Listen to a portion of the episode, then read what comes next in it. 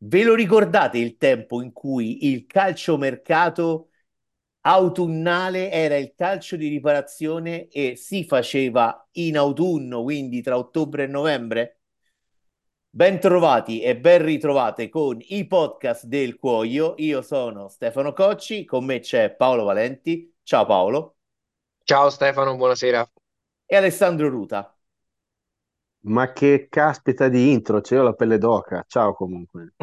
C'era un tempo, lo diciamo ai nostri amici, Lontan- un più... una galassia lontana, lontana. Una galassia lontana, quando c'era il mercato di riparazione, c'erano, se non sbaglio, una manciata, una manciata di giorni per accaparrarsi qualche giocatore e poi fare la tirata fino a maggio-giugno e chiudere la stagione. Poi, come eh, tutte le cose belle della vita ci hanno rovinato anche questa cosa qua. Eh, il mercato è stato spostato a gennaio, un'altra delle cose brutte dell'Europa, come direbbe qualche politico nostrano. Addirittura io ho scoperto, ragazzi, non so se qualcuno di voi, io non ne avevo memoria, sono sincero, che nella stagione 2000-2001 il calciomercato durò da luglio a gennaio. E beh, c'era l'Olimpiade, cioè era tutto iniziato più tardi e quindi sì. Sì. Fece- fecero sei mesi di calciomercato. Io mi, mi immagino gli allenatori di oggi che si lamentano come, come avrebbero reagito, però noi vogliamo fare questo viaggio nel tempo. Io vi confesso che la cosa che a noi ci stuzzica parecchio è parlare un po' dei flop dei calciatori acquistati eh, nel mercato invernale che dovevano arrivare per eh, risolvere delle situazioni e alla fine hanno inguagliato. Ad esempio, ce n'è uno molto caro ad Alessandro Ruta che vi confesso è circa un mese e mezzo che mi dice facciamo un articolo, facciamo un articolo. Oggi gli ho dato luce verde perché il 19 gennaio saranno vent'anni dall'arrivo imbolsito e con un pacchetto di sigarette eh, messo come Fonzi nella manica della maglietta di Jordeu all'Ancona. Eh Alessandro? Oh Ma mamma eh, mia. tutta quell'Ancona forse è stato un, un- un acquisto sbagliato perché è una di quelle squadre mitiche che rimarranno nella storia con la ciliegina sulla torta di Jardel che io me lo ricordavo ira di Dio, centravanti brasiliano che segnava un sacco di gol, fu anche Scarpa d'Oro se non sbaglio, e che invece si presentò povero a, a questo Ancona che face- fece un calciomercato, diciamo così, confuso e giocò la prima partita contro il Milan e prese tipo 4 in pagella su tutti i giornali perché era- non aveva toccato palla e aveva una pancia impresentabile e sembrava il, il gemello scarso di quello che, che poi in futuro avrebbe detto sì, era un periodo che non stavo bene, ero già abbastanza alcolizzato, eccetera. Ma io mi dico, ma quando i club tesserano questi giocatori? Ma non le sanno queste cose? Evidentemente no. Invece un'altra cosa che a me ehm, ha sempre messo un po' tristezza, guarda, da questo punto di vista forse Paolo mi capisce un po' di più, qua esce fuori un po' i- i- il, tifoso, me ne scusa, a me mette tristezza, lo sai cosa Paolo? Maurizio Turone e Roberto Scarnecchia che nell'autunno dell'82 lasciano dopo anni la Roma per trasferirsi al Bologna e al Napoli e se perdono la stagione storica del secondo scudetto giallorosso. Ma poi ti dirò Stefano, a mio modo di vedere, più Scarnecchia che Turone, perché Turone nell'82 aveva già 33 anni, è vero che era un difensore centrale, quindi avrebbe sicuramente potuto continuare, però diciamo che poi dopo anche il fatto che non abbia lasciato grossi ricordi di sé a Bologna in quella stagione, probabilmente vuol dire che anche se fosse rimasto a Roma eh, più di tanto in quella squadra non avrebbe giocato. È vero che a quel punto eh, poteva semplicemente dire faccio una, due, tre presenze e sono diventato campione d'Italia anch'io, giusto? Però effettivamente sarebbe stato un po', un po' così, un po' di, di- di- di- rincalzo, ecco, parecchio di rincalzo. Mentre invece secondo me Scarnecchia le sue possibilità di, di giocare ce le aveva. È, è vero che a quel punto, essendoci Chierico e Conti, diciamo ci sarebbe stata tanta concorrenza, però lui eh, in, in carriera non ha giocato soltanto ala, ha fatto anche un po' il, eh, il trequartista in certi frangenti e, e lo stesso Chierico eh, a volte giocava con il numero 10, quindi magari in una turnazione si potevano anche eh, alternare e quell'anno poi che la Roma riuscì ad arrivare fino ai quarti di finale di, di Coppa UEFA non c'erano sicuramente tante partite come oggi, però eh, in qualche modo insomma da, da, giocare fino a marzo ce n'era, quindi eh, però mi ricordo che quando glielo chiesi in un'intervista che gli facemmo negli anni scorsi, lui disse che sì, è vero, però è anche altrettanto vero che io eh, avevo all'epoca, credo, 27 anni più o meno, e avevo voglia di giocare, sapevo che non, ci, non partivo titolare in quella Roma e quindi, insomma, io andando al Napoli sapevo che potevo trovare più spazio e del resto non potevo, non potevo sapere partendo che la Roma proprio quell'anno avrebbe vinto il campionato e quindi andò un po' così, sono le scelte scelte che si fanno e che poi chiaramente è soltanto il consuntivo che ti dice se sono state fatte bene o fatte male. Sicuramente a loro due eh, non, non, non, gli è andata bene facendo quella scelta in quel mercato di, di riparazione. Storie tristi di calciomercato che riguardano spesso anche le squadre milanesi. Eh, è Alessandro, io sempre per il Guerisportivo, per la nostra rubrica sul Guerisportivo, ti ho fidato un po' di articoli su un paio di flop eh, di gennaio di Milan e Inter. Per il Milan ci sarebbe la, la storia è lunga perché ad esempio ricordo anche un Blomqvist, tu te lo ricordi Blomqvist? Ma Blomqvist, guarda, ti dirò, eh, non fu così disastroso rispetto ad altri. Certo, non è che brillò particolarmente, arrivò nel 96, eh, ottobre 96, o 97, scusa. E in realtà quello che mi è affidato e di cui ho scritto con molto piacere, perché ce l'ho proprio stampato in, in faccia quel suo esordio, forse anche voi, dopo 15 secondi in campo, gol alla Roma, José Mari, sì, che fu bravo. pagato uno sproposito di soldi e Ma che scusa, Alessandro, ma non ne fece addirittura due? no, fece il Uno 2-2 solo. di quella partita che, che la Roma era andata due volte in vantaggio e poi, come si dice, primo pareggio di Birov e poi José Mari entra al posto di Shevchenko, cioè Zaccheroni si inventa questo cambio un po' controintuitivo, eppure in quel momento ha ragione lui perché cross di Boban e José Mari appena entrato sul calcio d'angolo di nuca fa 2 a 2. Lì per lì sembra l'inizio di una grande storia d'amore con il gol e con il Milan. In realtà José Mari era un mediocre attaccante che faceva un po' di tutto all'Atletico Madrid e in effetti rimase al Milan fino al 2001 quando no 2002 quando venne segato brutalmente insomma era un attaccante mediocre. Però lì per lì sembrava 35 miliardi di lire una spesa folle e lì per lì però sembrava un grande colpo invece sì, qua leggo 40 miliardi per 75 partite e 14 gol, di cui solo 5 in Serie A e almeno uno, adesso non ricordo, alla Roma, perché ovviamente la Roma paga sempre, eh, sempre Dazio. E mm, lo sapete che nel mio fantacalcio qualcuno scambiò Batistuta per José Mari? Beh, ma Battistuta è un'altra storia che non mi hai fatto scrivere perché se l'elenco sarebbe troppo lungo, al rovescio A rovescio, di è vero.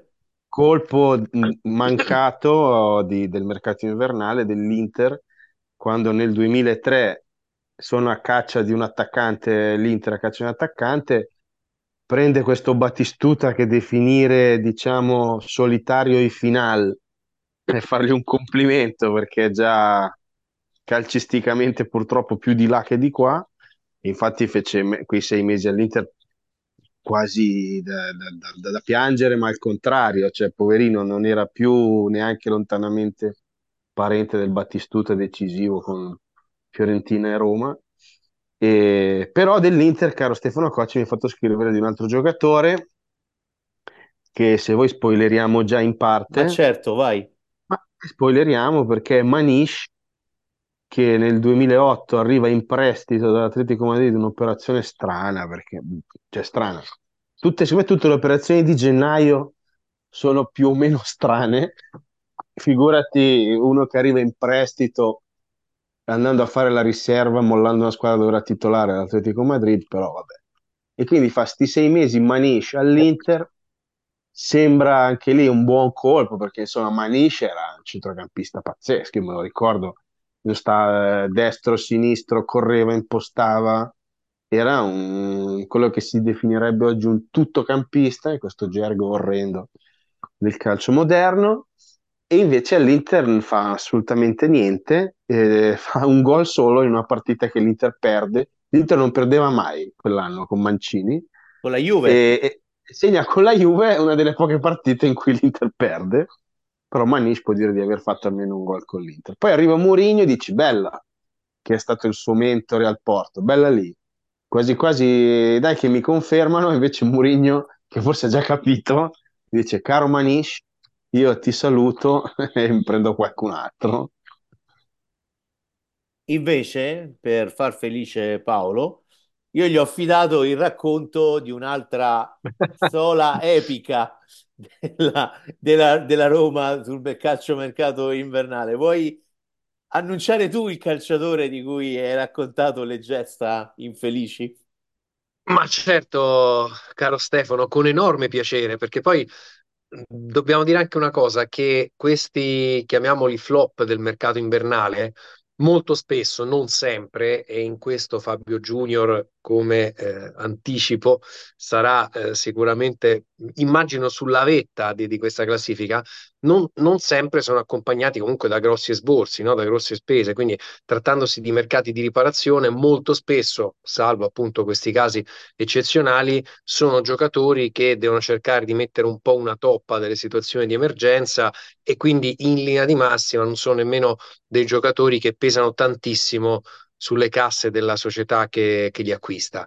E Fabio Junior invece fu una cosa, fu un uragano, come veniva soprannominato e come in realtà venne preannunciato dal Brasile come un uragano perché sembrava addirittura per taluni che dovesse essere il nemmeno l'erede, il concorrente di Ronaldo. E, e, addirittura la Roma lo pagò 30 milioni al, al Cruzeiro più, scusami, 30 miliardi al Cruzeiro di lire più i 2 miliardi da dare all'intermediario. Quindi diciamo che una spesa complessiva che si accollò il, il presidente Sensi pazzesca, una cosa incredibile. E, e, quindi questo ragazzo che aveva appena 21 anni, che appena, eh, aveva appena fatto il suo esordio in nazionale e, e, e, comunque sì, eh, in Brasile godeva di buona stampa perché veniva eh, chiamato l'uragano azzurro, l'uragano blu, proprio dalla maglia del Cruzeiro che vestiva eh, era stato addirittura eh, nominato nella top 11 della stagione precedente da, da una commissione di, di, giornalisti che assegnano questo, questo premio tipo il top 11 che c'era da noi anni fa. E quindi insomma arriva questo Fabio Junior e, e, quindi tutti quanti si aspettano che questo ragazzo davvero possa essere, se non un concorrente, quantomeno un qualcosa che si avvicinava a, a Ronaldo il fenomeno. E la realtà invece fu, fu completamente diversa perché eh, innanzitutto eh, era, era ne, proprio nei movimenti, già lo vedevi, è un ragazzone abbastanza grosso, quindi questo o gli dovevi mettere i cross in mezzo all'area di testa, eh, se no difficilmente sarebbe riuscito a sgusciare via tra i difensori come faceva invece Ronaldo il fenomeno.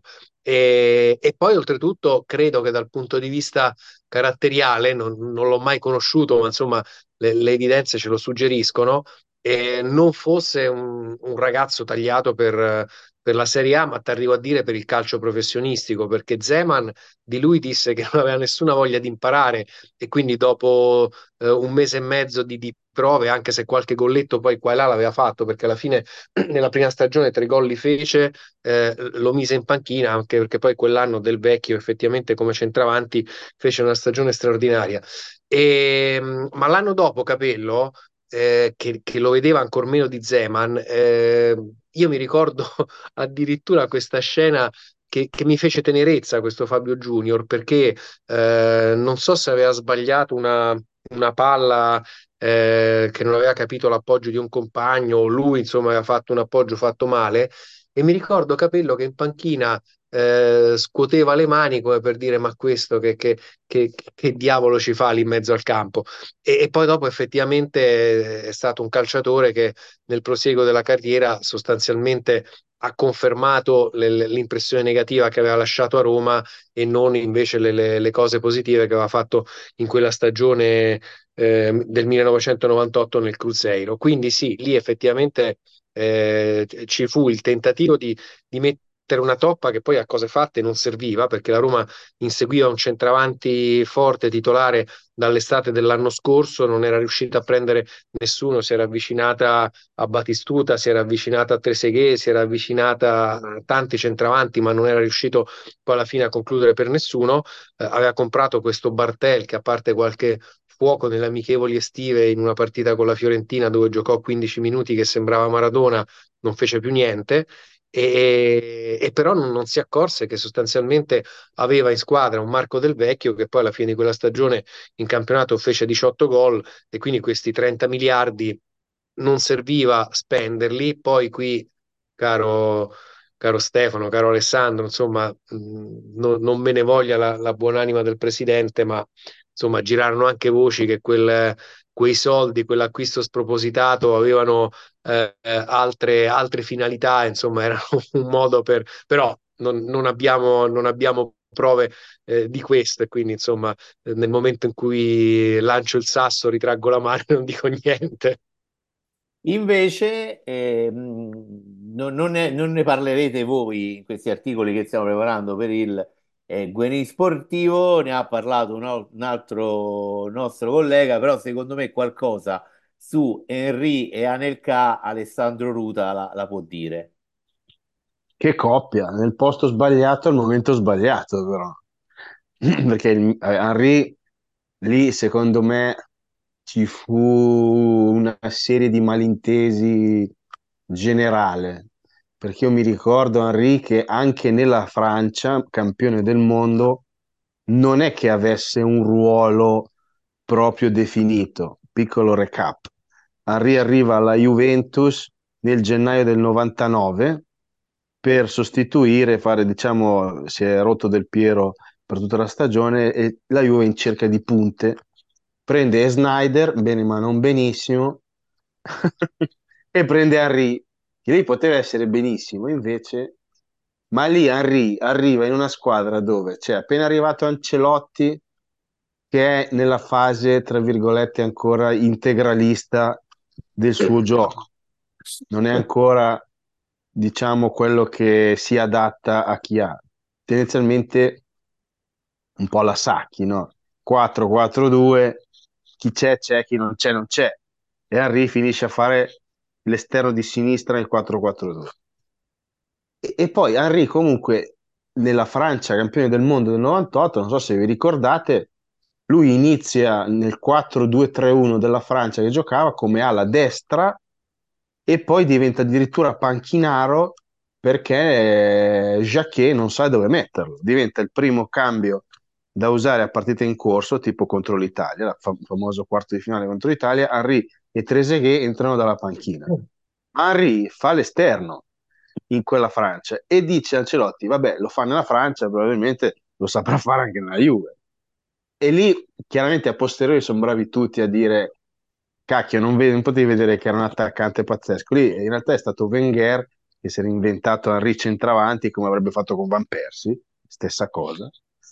E quindi io su Henry, ok, abbaglio, però giustificabile. Anelka che arriva alla Juve nel 12, se non sbaglio, nel 2012, e lì in realtà andava capito che eravamo già, diciamo, al Martini con l'oliva, cioè eravamo già oltre l'ammazza caffè, lì, lui, lui è Bentner, perché poi in quel mercato la Juve, cari amici, prende anche Bentner, non contento, però c'era, no, in quello prima aveva preso Bentner, poi per rimediare a Bentner prende Anelka, quindi riesce a fare peggio, uno dei pochi errori di quell'anno della Juve scudettata è riuscire a prendere Anelka che è peggio di chi aveva in casa, quindi il famoso mercato di riparazione non aveva riparato niente.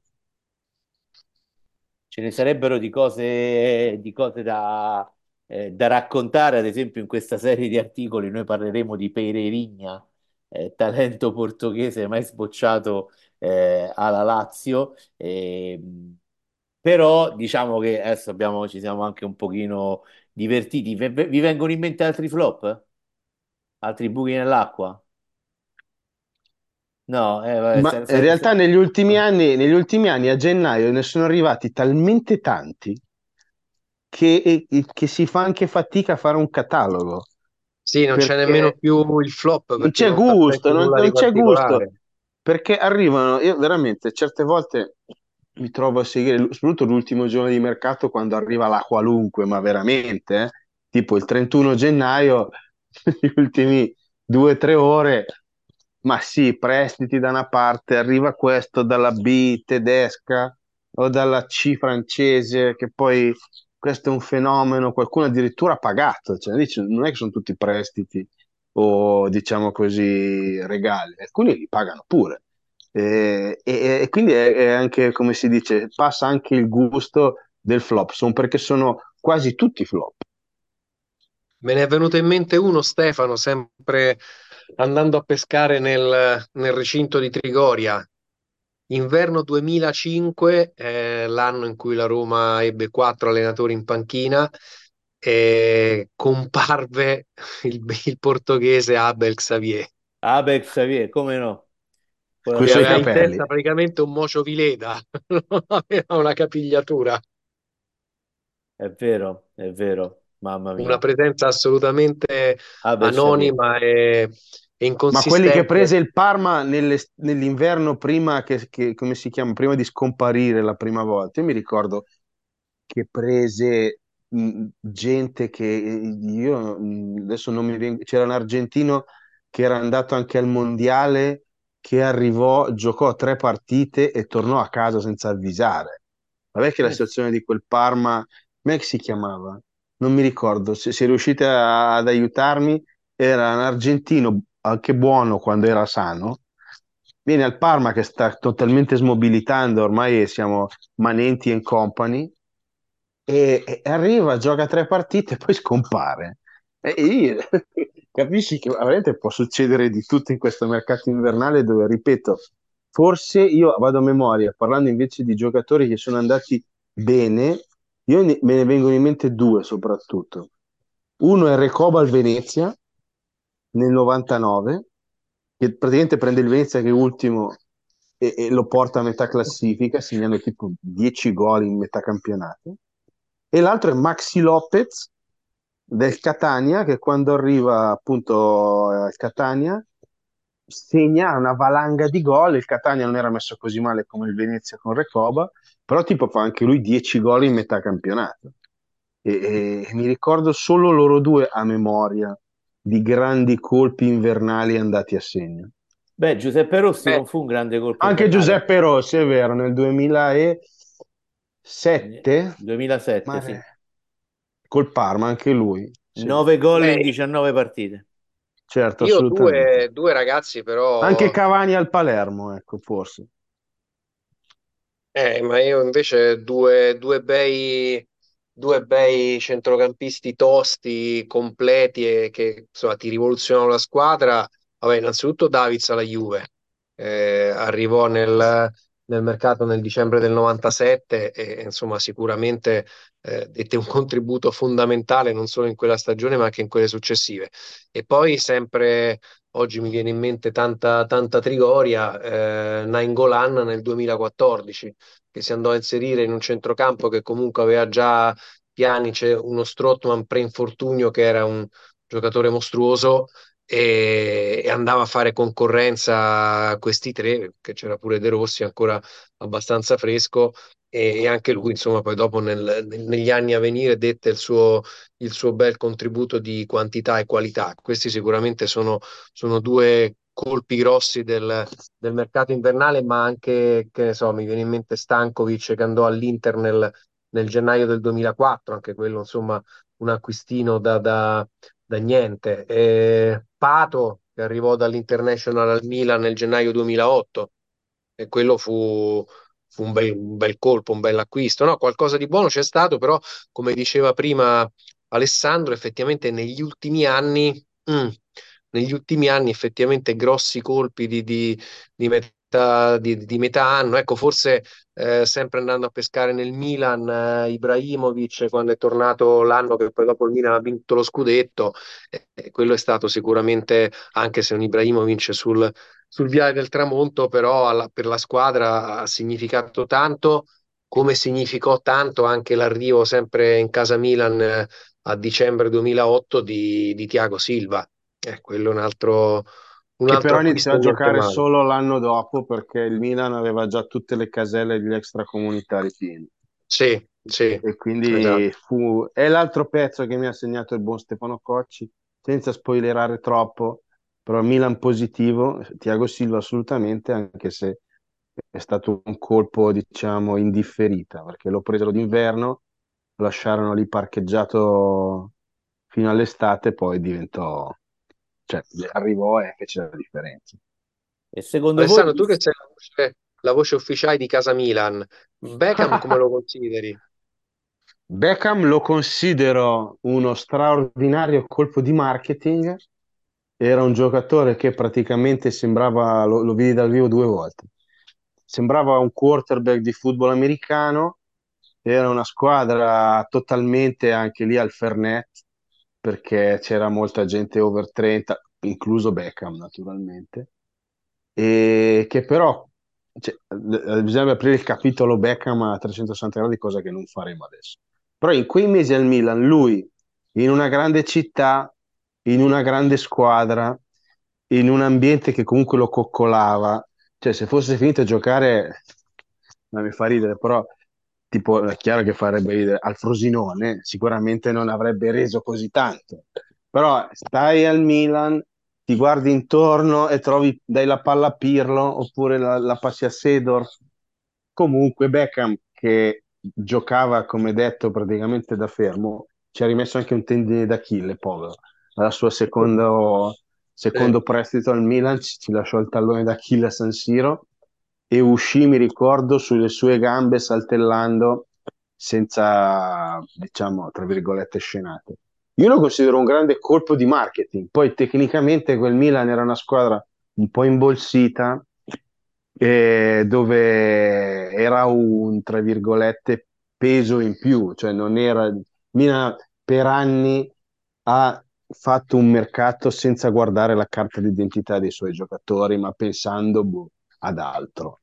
E, e quindi Beckham rientra in questo altro, che sicuramente era l'immagine a livello internazionale, però era un Milan che arrivava secondo, terzo, faticava un po' con tutti, però c'aveva Beckham. Averlo avuto dieci anni prima, magari sarebbe stato un filo meglio.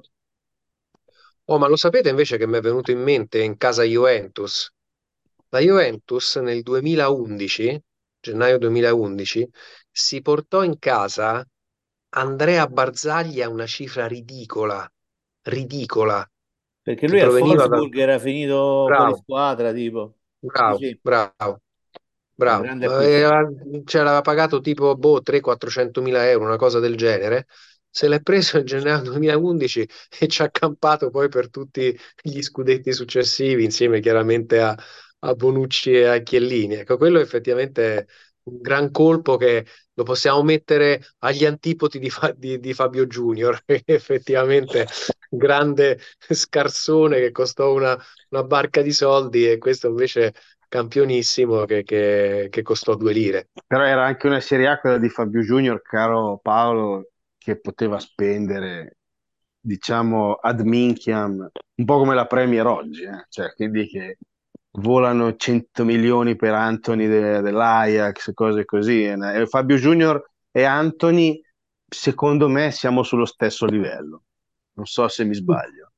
Sì, sì, stiamo là, Eh, Ste, tu che là. segui la Premier più di me, secondo me Anthony e Fabio Junior, Anthony Junior, secondo me Guarda, io siamo posso... lì, eh?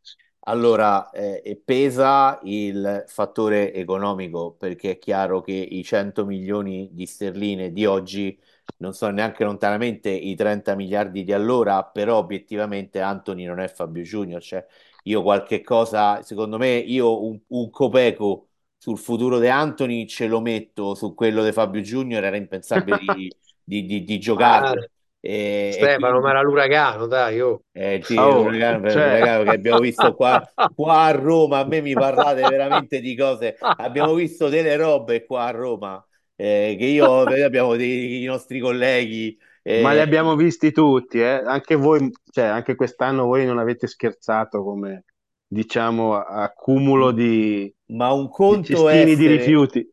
Tifoso E del abbiamo presi in Milan estate, però. e Esatto. allora, un conto è essere tifoso del Milan e vedesse passare Dadic Vilà, te lo ricordi? Detto Didac beh, Villa, come di no? D'Aquila e un conto è, Didac Villa, Didac Villa. ecco, un conto è essere tifosi della Roma eh, e sta messi così e, e vince una volta ogni 50 anni, cioè è diverso, no? Magari la digerisci di più, eh, sta roba, eh, sta, sta roba qua. Abbiamo detto di quanto non, eh, non riescano da un po' di anni a non essere decisivi queste sessioni, sessioni di calciomercato invernale e purtroppo eh, sembra una eh, tradizione confermata dal mm, calciomercato di quest'anno che è iniziato da otto giorni, una decina di giorni e francamente c'è una mestizia, la mia zeppola non mi fa rendere meglio di così, però mi sembra la parola giusta, vero Paolo?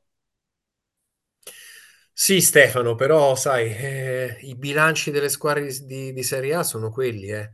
Quindi se, se vedi che la Juventus ha dovuto fare un altro versamento di capitale, se vedi che eh, la Roma sta sotto incubo fair play finanziario, la stessa Inter comunque deve fare di calcolo per capire bene ogni volta quello che può e non può fare e, insomma, la situazione è un po' questa. E del resto non è un caso che, che la Premier League è, è il mercato che attira di più, che muove di più, eh, perché riescono a far girare più soldi, le società hanno più soldi e quindi non, eh, non, eh, è, normale che, che in Italia più di tanto non si riesca a fare. Però, eh, correggetemi se sbaglio, non sento nemmeno tantissimi movimenti parlo di campionati importanti, no? Quindi probabilmente perché il Real Madrid non ha moltissimo da, da sistemare, anche se deve rimpiazzare gli infortunati,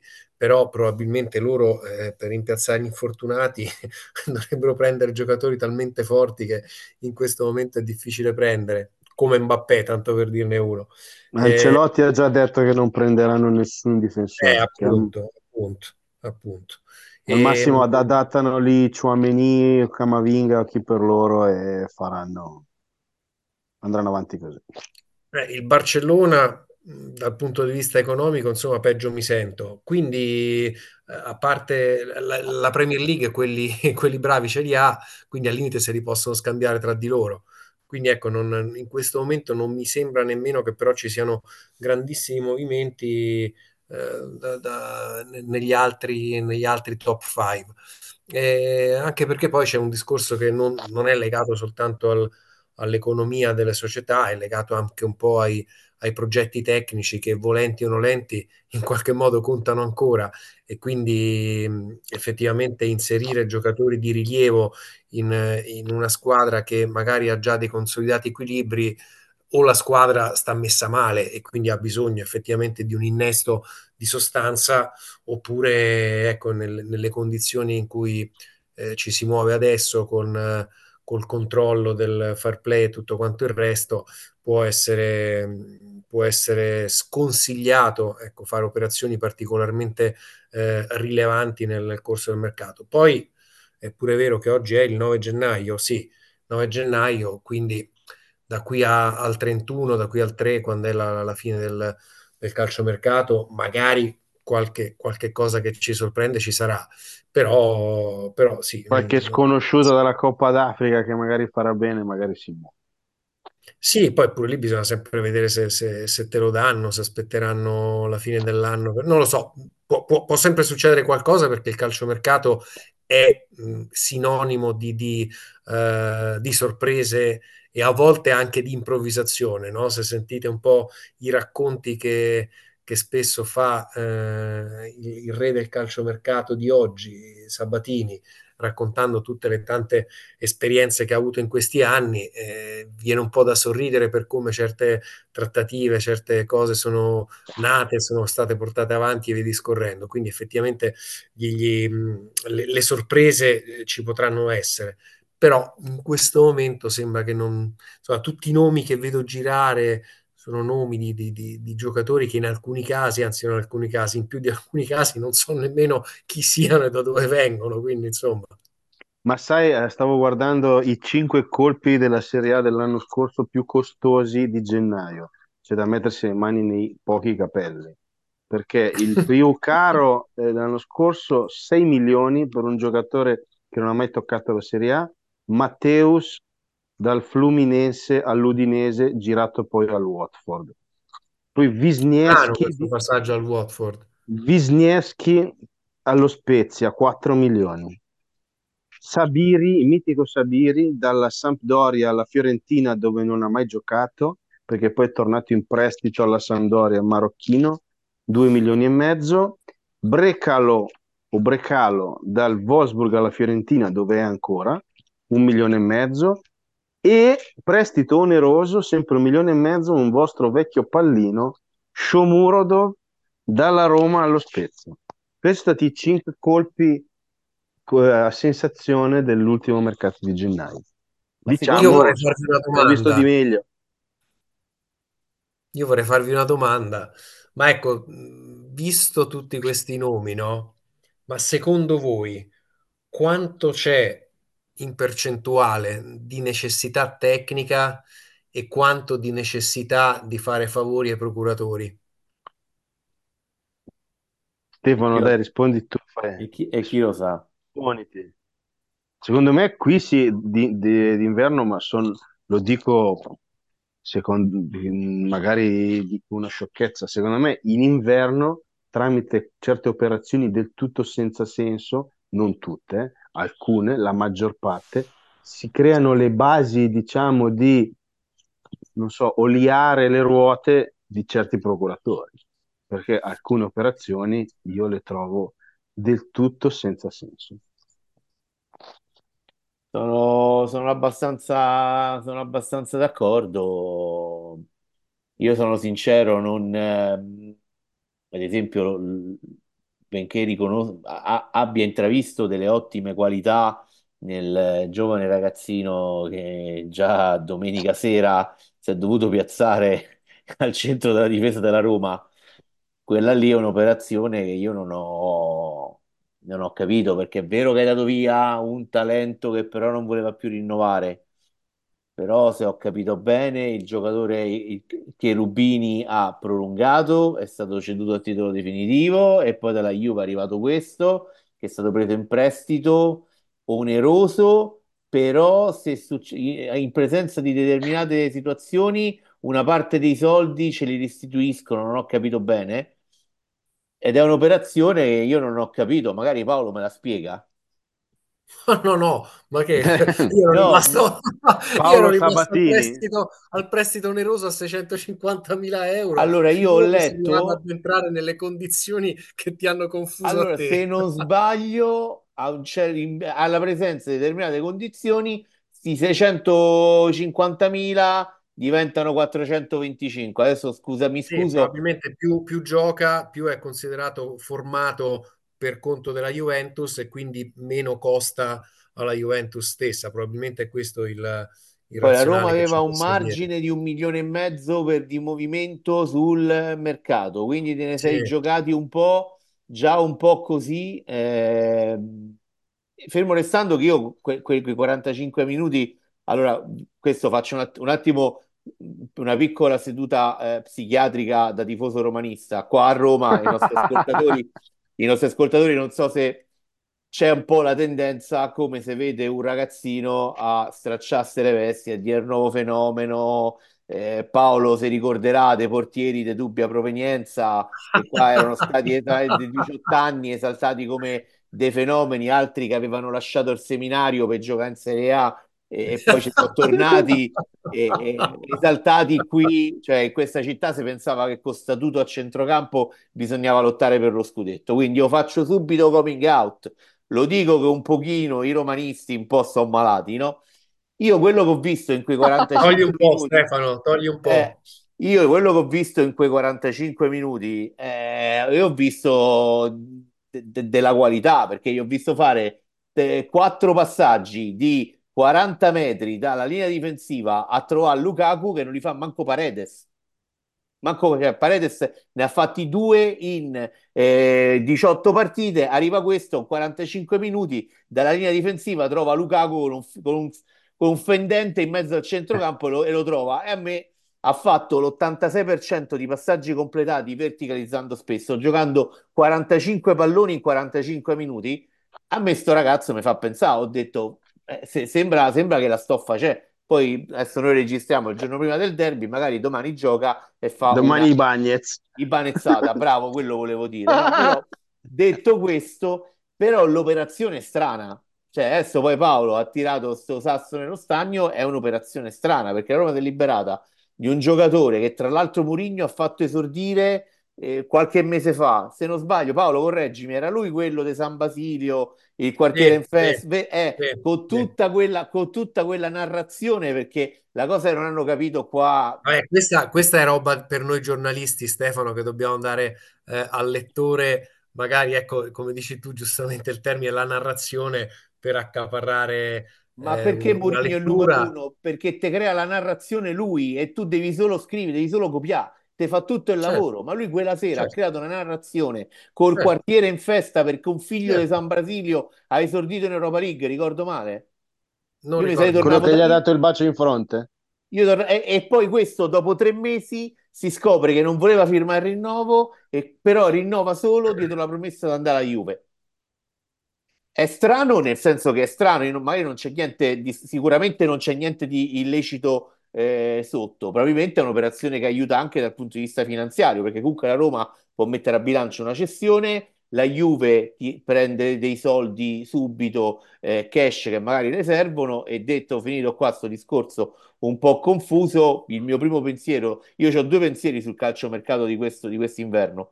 Uno è, l'ha nominato Alessandro giustamente, Sabatini come rivolterà come un calzino eh, la Salernitana, perché la Salernitana si deve, Io sono qua con i popcorn, perché potrebbe succedere una roba tipo il Benevento di qualche anno fa che prese in una settimana e stava in Serie A tipo 10 giocatori, eh, la, la Salernitana die- c'ha una squadra che se tu vai a un portone qualsiasi di Roma e leggi una serie di nomi, sono più o meno, hanno lo stesso effetto che hanno i giocatori della Salernitana. Cioè io ve- vedo dei nomi improponibili e, e quindi là c'è tanto da- da- da fare e poi a me viene da dire, io non riesco a credere che la Juve non fa proprio nulla, perché la Juve sta lì e, e- e ha disperatamente bisogno, togli il difensore, ma forse di un centrocampista di peso, cioè l'Inter c'ha Però Stefano, anche loro c'hanno dei problemi di soldi, eh. per- non- Non non so se stanno, non stanno sotto fair play finanziario, que- ma eh, è stanno, quella stanno in la rosso, quindi è eh, sta- ci eh, lo potrebbero andare so, sotto se c'hai finanziario. se c'hai la puzza lì, c'hai proprio lo- c'hai l'Inter là, sta lì, ce l'hai e, e la Juve gli serve Il fatto veramente è che, ragazzi, eh, anche la Juve, di- io ho letto in questi giorni, Calvin Phillips prende 9 milioni, Højbjerg del Tottenham prende 7 milioni. però dividi per Oh, due. Eh, Allora, cioè, questa cosa non la eh, lo facciamo so, mai. però Però non so 9 milioni, so 4 mesi, perché lo prendi il 28 gennaio, paghi eh, febbraio, marzo, aprile e maggio, Eh, 4 bisogna vedere se te lo danno solo in Però, prestito, lo- però Stefano. lordo o netto anche lì col, come si chiama, il, il decreto Eh, quello non c'è più. quello non c'è più, eh, quindi il problema è risolto. il problema è risolto. E lì comunque ti- la Juve tipo prende Calvin Phillips, che praticamente è scomparso, da, non gioca più. Cioè Guardiola gli preferisce probabilmente anche suo fratello che è nel board del Girona, lo farebbe giocare lui piuttosto che Calvin Phillips. E, questo arriva, tu dimmi con che voglia alla Juve per giocare a Serie A, per giocarsi una maglia titolare con Nicolussi Caviglia, Ale, so. però la Serie A è un livello tale che uno che era la seconda linea del Chelsea è probabilmente il centrocampista più determinante del campionato perché il Milan lo sta, fe- lo sta tenendo in piedi Loftus- Certo, Loftus-Cheek, quindi probabilmente se la Juve riesce a, pe- a pigliare uno scarto di una di queste squadre migliora rispetto adesso che sta a giocare con i ragazzini della next gen, quindi Però Phillips era veramente fermo, cioè non giocava, eh? cheek to cheek, Loftus cheek, qualcosina giocava. Eh? Certo, sì, sì. Questo sì. è veramente, tra virgolette, morto calcisticamente Phillips, eh? da un anno. Paolo? Ma poi Stefano, secondo me, secondo me la Juventus quest'anno farà il possibile chiaramente per, per vincere il campionato, anche magari per togliersi lo sfizio di battere l'Inter, che sicuramente sulla carta è più forte.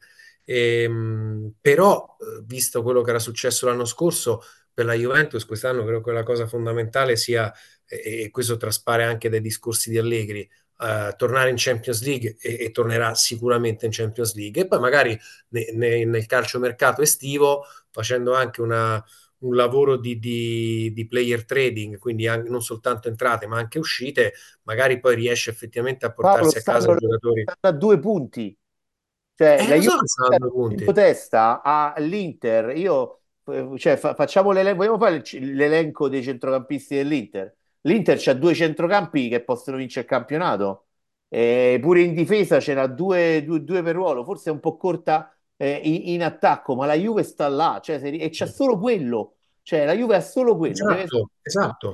La Juve, la Juve ha solo quello, mentre invece l'Inter, a partire già dal doppio confronto con l'Atletico Madrid, ha comunque due partite toste, che poi comunque sia le pagherà, perché se non passa c'è una botta psicologica che se la Juve gli sta ancora lì, bisogna vedere come la gestiscono. Se passa, continuerà a avere il problema di avere la, la, partita infrasettimanale, gli infortunati, la stanchezza, eccetera, eccetera, eccetera, con la Juve che starà sempre lì. Quindi, Ma Allegri ha vinto so, uno scudetto con Flamini, Boateng e Robigno. Eh? Ricor- ricordatevelo che Allegri al Milan vinse lo scudetto con Flamini, con Ambrosini 35 anni, Ale, con ma erano crepuscolare. Giocatori, erano giocatori fatti e finiti che in Italia ti fanno la differenza. Il, il, il, Allegri sta giocando con co la Ussi, Ealing, eh, magari con la Ussi. Eh, con la Ussi, scusate, Nicolussi. Eh, manco, cioè, cap, cap, sta a giocare veramente con i ragazzini e, e, e, e, sta lì. Mette un centrocampista vero, uno scarto di, di, di chiunque eh, dal Bayern Monaco all'Arsenal, non lo so, però veramente mette un centrocampista vero e, e, può, fa, e può veramente fare. Se, se, se, trovano la possibilità di prenderlo in prestito, Stefano, probabilmente hai, hai ragione, però non acquisto che gli possa cambiare, mm, quello lo vedo un po' Qualcuno più difficile. pentito dell'Arabia Saudita che torna, vuol tornare a giocare in Europa. Però sono bei segnali, eh? Sono bei segnali. No, eh perché so... insomma. Ma che fine ha fatto Benzema? Che... Benzema che fine ha fatto? Eh, pure Benzema pare che è tornato indietro in una nuvola di, di affermazioni e controaffermazioni che non si è capito bene che fine farà. Però sono, dai, sono bei segnali perché vuol dire che comunque è vero che i soldi non comprano proprio tutto e quindi... Ragazzi, ma ve la ricordate il, la pompa magna dell'acquisto di una nota emittente dei diritti della Saudi League? Ma chi la guarda la Saudi League? Ma chi la ah, sta boh. guardando? Ma bisognerebbe sapere anche quanto l'hanno pagata. Tu lo sai? Io non mi ricordo. Non, non, lo voglio sapere, non lo voglio sapere, ma tanto vale per... No, per sapere se è stato un investimento serio, nel senso che ci hanno scommesso, oppure se è stata una cosa, beh, eh, diamo due chip e vediamo come va. Ma io non credo sia stato fatti da proprio il cippino gli arabi, eh, perché non è che sono, che sono sprovveduti, chi lo sa, eh, però oh. veramente... Eh... Però non divaghiamo, Sabatini, Alessandro, che combina Sabatini? Ah, io mi aspetto dei colpi, guarda, Palomino già in difesa potrebbe farmi convincere a spendere l'impossibile per Palomino all'asta di riparazione del fantacalcio, come fece con Fazio che lo prese dalla Roma, se non sbaglio, a gennaio, anche lui, no? Era campionato in corso. E lui ce li ha sti colpi, poi magari ti va a pescare sudamericano che nessuno conosce, che conosce solo lui, che ha guardato 100.000 cassette, no, cassette no, ma filmati così di nascosto, eccetera. Io mi aspetto veramente di tutto, anche perché la Salernitana, come dicevi giustamente tu, Ste, Trivante, quello lì giamaicano, oh, con tutto il rispetto naturalmente, oh, ma c'ha dei giocatori che io veramente non sai se sono veri o sono quelli che su Football Manager, tipo alla centesima stagione che giochi, cominciano a apparire con i nomi fasulli perché non sono più cioè sono invenzioni del computer, non sono più calciatori. Eh, eh, eh, ragazzi, allora, Costil, Dani Luc, Ghiomber Fazio, Sambia, Maggiore, Legoschi, Candreva, che tra l'altro Maggiore acquisto- tanta roba, eh? Sì, Candreva, grande acquisto di gennaio della Lazio un po' di anni fa. Bradaric, poi Chouma e Nwankwo. Cioè, io veramente... No, Nuanco e Coso e Simi, eh? Quello del È Crotone. Simi, giusto. Eh, vabbè, appunto. Eh Oh, so quanto è costato il campionato saudita, eh? Para. 450.000 euro per eh, due stagioni. Ah, vabbè, regalato è proprio un allora. cippino. Un cippino, dai. ha Potevamo buttato- comprarlo noi del cuoio. Ma Cairo Quasi. non li poteva buttare su Simi del, della Salernitana di 450.000 euro. Lo vedevo bene con Juric. Cioè, costa meno di 120 metri quadri ai Parioli il campionato, Eh sì, il sì. campionato arabo. Sì. Costa una mensilità di Renato Sanchez. Eh, Mi, mi- pareva strano che Cairo faceva, buttava i soldi, dai. eh, è vero, è vero. Però anche, il- vabbè, io questa è una mia vecchia battaglia, ma non era meglio tenersi il campionato femminile? Eh, eh, boh. Per, per li- Magari per costava la- di più. Quanto, quanto costavano i diritti del campionato femminile? Ma Eh, secondo me meno. Secondo me meno. E poi, che- poi secondo me era giusto tenerli legati come era fino allo scorso anno ai diritti della Serie A. Cioè, secondo me è anche giusto che chi si compra la Serie A si fa anche carico, eh, paga un minimo di più e si fa anche carico di diffondere il, il calcio femminile in Italia. Cioè, almeno un po' di... In Spagna ci sono due partite in diretta ogni giornata, ogni weekend. quella italiana che Infatti gioca sono campioni Barça, del mondo. Quella italiana che gioca nel Barça, come sta andando? La Dragoni? Il Barcellona è come gli All Blacks, cioè la squadra più forte del mondo. Quindi diciamo che sta lì. Sta lì. Ragazzi, abbiamo detto tutto, abbiamo parlato di Buchanan dell'Inter. Com'è Buchanan? Lo compra Mai visto, calcio? mai visto, l'ho solo letto. Lo compri se hai Dumfries. Eh, no, Eh, no, chi c'ha Dumfries classico che si scannerà per Buchanan e quindi tu che non hai Dumfries rialzi ad minchian per Buchanan, fai spendere un sacco di crediti a chi ha eccetera, eccetera, eh, Io l'ho pure- visto due, due partite l'anno scorso al Mondiale del Canada. Mi sembrava un tipo un po' indisciplinato, ma con un buon cavallo. Questa è la mia fotografia. Invece l'Inter avrebbe bisogno di un'altra punta, probabilmente. Ma la prendono, ma troveranno Sì, qualche sì, Pinamonti o delle robe così eh, alla fine cose. Speriamo non sia Pinamonti che ce l'ho al mio Fanta e mi sta dando qualche soddisfazione. Abbiamo detto tutto, amici? Penso di sì. Penso di sì. Allora, amici, ma soprattutto amiche, ben ritrovati con i podcast del Cuoio. Siamo tornati dopo qualche, qualche settimana di assenza, ma la vita ci travolge con i suoi mille Con impegni, brutalità, con con brutalità. brutalità. Madonna, che, che ansia ho. Cer- Cercateci dappertutto sul Guerin Sportivo Sì. Online, chi vuole a Roma, ehm, in Campania, spesso in Sardegna, in Sicilia, in diverse regioni, in edizioni locali del Corriere dello Sport usciamo con i nostri speciali, poi ovviamente ci sono le pagine eh, social del Cuoio e questo spazio lì dove noi cazzeggiamo un po'. Spero che amiate il nostro modo scansonato un po' la aglio e olio, diciamo a Roma, no Paolo? Anche di Ho di capito pallone. Stanley Ollio, però, eh, scusa. Oh, Come? Aglio e Ho olio. capito Ah, Stanley Ollio. no, no, io ho un po' di zeppola, ho un po' di problemi di dizione, il che fa già ride che mi ostini a fare podcast. Eh, è un po' all'aglio e olio, diciamo, a Roma, eh, un po' così, però io ad esempio non so voi, e credo di aver, di aver trovato in voi delle spalle, cioè chi si prende troppo sul serio io non lo sopporto, cioè non stiamo parlando eh, di fisica quantistica, non stiamo parlando di politica internazionale, il momento è talmente pesante, io vedo, ci sono casi di isteria su certe situazioni intorno al pallone che vanno un attimino, un attimino sgonfiate, anche il nostro Bravo Stefano. il nostro modo Per di un attimo mi sei sembrato Mandrake in febbre da cavallo. No, per un Quando attimo- parte con la supercazzola del, del- dei filetti del baccalà. Io pensavo che tu mi dicessi mi sei sembrato Papa Francesco, invece va, meno male, mi sono salvato, quindi viviamolo in una maniera scanzonata questo nostro calcio. Guarda che Ricor- quando Papa Francesco si incazza, so cazzi, eh. So cazzi acidi, Ricordi eh. la suora quando è stata bacchettata in Piazza San Pietro? E poi da lì è partito il Covid, però. Sì, esatto, esatto. Ciao Paolo, ciao Alessandro. Ciao, buona serata. Ciao a buonanotte. tutti, buona Buongiorno, serata, grazie. insomma, buon esatto. pomeriggio, quello che Buongiorno, buon pomeriggio, buonasera e buonanotte. Lo dico io al posto tuo. Bravi. Ciao. Ciao. Ciao, ciao, ciao.